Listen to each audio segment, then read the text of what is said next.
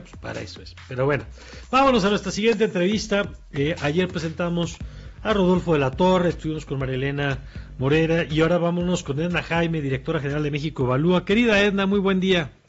Buenos días, Mario. Me da mucho gusto saludarte.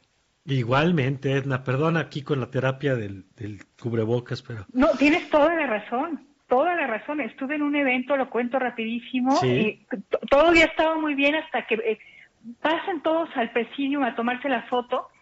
Nos tomamos la foto con el tapabocas. Ahora sin tapabocas. Sí, sí, sí, sí, sí.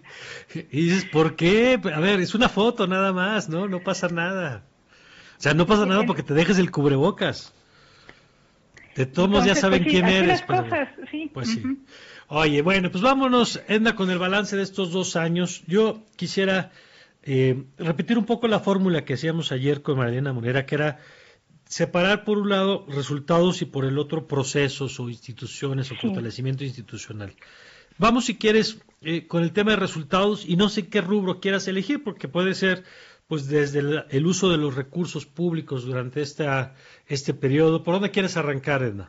Mira, pues si quieres podemos empezar por el tema presupuestal. A mí es de los que más me preocupan, Mario, porque eh, pues hemos estado, tenemos sosteniendo las finanzas públicas con alfileres.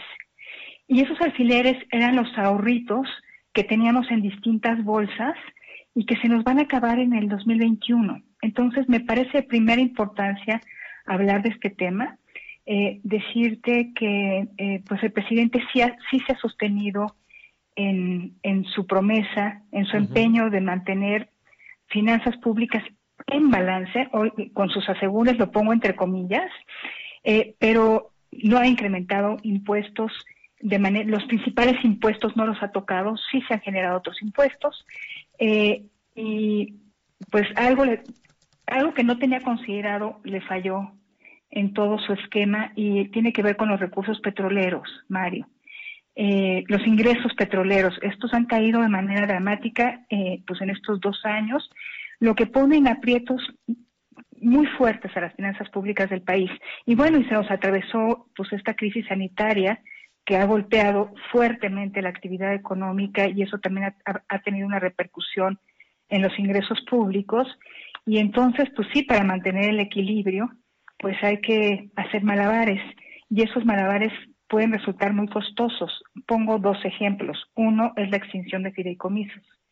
Ciertamente había fideicomisos con problemas. En México Evalúa lo habíamos apuntado desde hace tiempo, pero había otros fideicomisos que operaban con bastante transparencia y que hacían mucho bien el esquema financiero que implica las actividades que financiaba, sobre todo las científicas de investigación, etcétera. Entonces, pues sí me parece grave que para tratar eh, pues de mantener en equilibrio las finanzas públicas estemos imponiendo un costo tan alto a ciertos grupos. Hablar de otro fondo, de otro fideicomiso que también me preocupa mucho, que era el fondo del Seguro Popular, que se, que se convirtió en... El que era de gastos catastróficos, ¿no? De gastos catastróficos, nos lo vamos a acabar en el 2021. Quizá nos quede un cachito para 2022. Y la gran pregunta es cómo vamos a financiar después los servicios de la población abierta. Ya no digo servicios, eh, eh, gastos catastróficos, enfermedades complejas que implican gastos muy altos.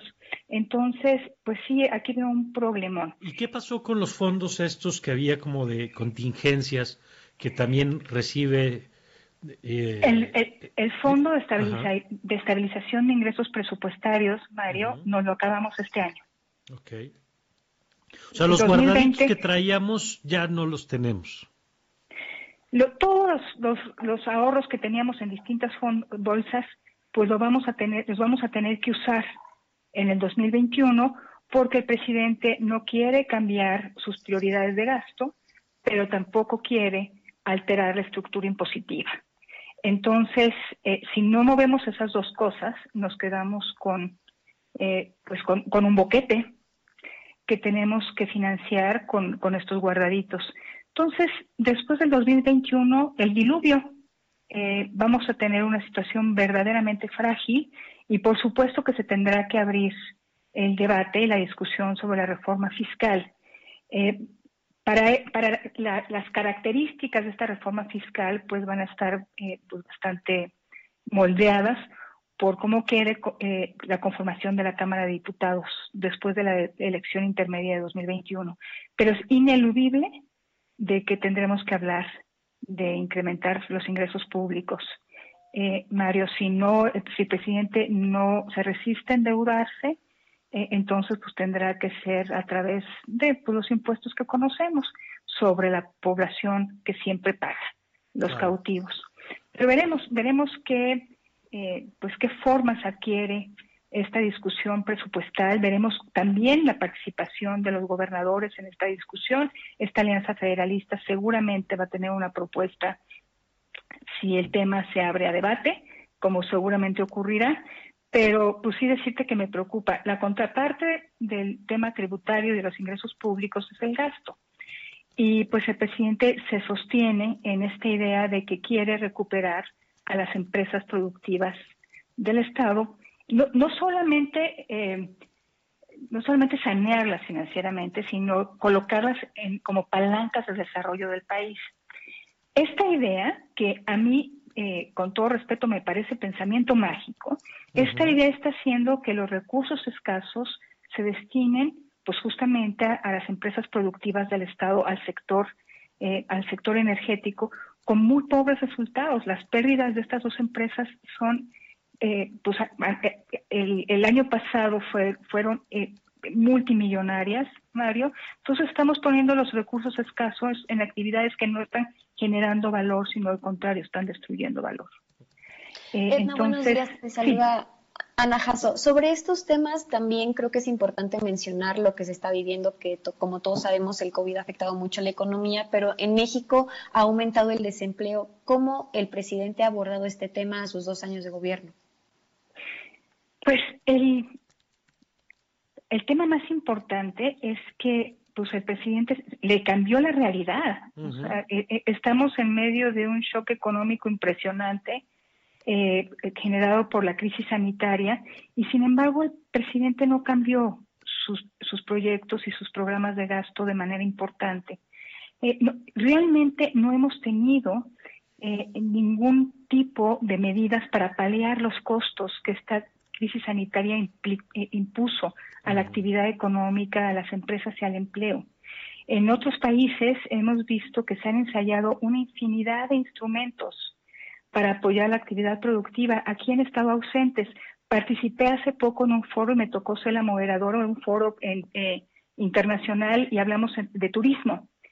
Eh, estaban estaban los secretarios de turismo de Egipto, eh, de Túnez, por ejemplo, y de, verdad que estos dos países implementaron una serie de medidas para proteger a su sector turístico, una renta básica para los empleados del sector turístico por tres meses, con donación de impuestos o aplazamiento de pago de impuestos. De verdad que cuando yo les escuchaba dije, aquí nos llegó el golpe en seco. Entonces, pues por supuesto que hay una afectación en términos de empleo, una afectación en términos de ingreso, eh, de las familias mexicanas porque pues no hubo medidas paliativas. Y, y, hablando del tema, regresando al tema presupuestal, eh, pues tampoco tenemos ningún margen para implantar políticas anticíclicas. Esto quiere decir que a través del gasto público se promoviera la actividad económica. Y cuando hablo de gasto público que pueda promover la actividad económica, pues me, me, eh, me refiero a proyectos de infraestructura, a inversión en el sector salud, que tanto se necesita, no tenemos ningún margen. Entonces, eh, pues creo que de estos dos años de gobierno, pues lo que yo enfatizaría es esta insistencia del presidente en querer revivir a las empresas productivas del Estado en el sector energético, no importando el costo. Y el costo es mayúsculo, porque lo que, los pesos que se le ponen a Pemex y CFE, pues no se le ponen a estos programas para proteger el empleo, para, eh, para poder dar un marco eh, eh, de comodidad a las empresas en estas circunstancias a través de la postergación de, no, quiero decir condonación de impuestos, pero pues algunos esquemas que alivien una situación tan apretada y tan difícil. Bueno, y además a mí me llama la atención que desapareció del debate público esto, es decir, eh, toda la presión que al principio se generó en esto que tú apuntabas, decir, bueno, ¿y qué va a hacer el gobierno ante la emergencia? ¿no? ¿Cuáles van a ser esas medidas para frenar la caída? Que, además te permitan, claro, te aumentas la deuda, pero después tienes una recuperación más rápida, eh, eh, tienes que ser menos ortodoxo que en otros momentos, pero hay casi un consenso mundial de que se vale ser menos ortodoxo en este momento, pues porque ante el tamaño de la crisis, Estados Unidos tuvo sus programas, España tuvieron sus programas, América Latina, para que no se diga solo los grandes potencias. Brasil, hoy veía justamente que Brasil le metió con Bolsonaro una buena cantidad de recursos durante la, etapa uno, digamos, de la pandemia para tratar de mitigar. Y aquí, pues, eh, quizá el debate que llegó a estar más articulado fue el del ingreso universal de emergencia y que no pasó. Y párale de contar, ¿no? Sí, Mario, eh, y por eso es, eh, pues por eso es que tenemos una situación tan, tan complicada con la pandemia, porque pues eh, pensar en estos momentos en un nuevo confinamiento, pues sin ningún esquema de apoyo para, para el empleo, pues sí es, pues, se antoja que puede ser gravísimo. Entonces estamos manejándolo, manejándonos en un en una línea bien bien riesgosa donde no podemos volver a parar la actividad económica porque no hay nada para apoyar eh, eh, eh pues estos cierres, aunque eh, hay algunos indicadores que pudieran estar indicando que necesitamos regresar al confinamiento estricto. pero pues entonces no, no la estamos jugando.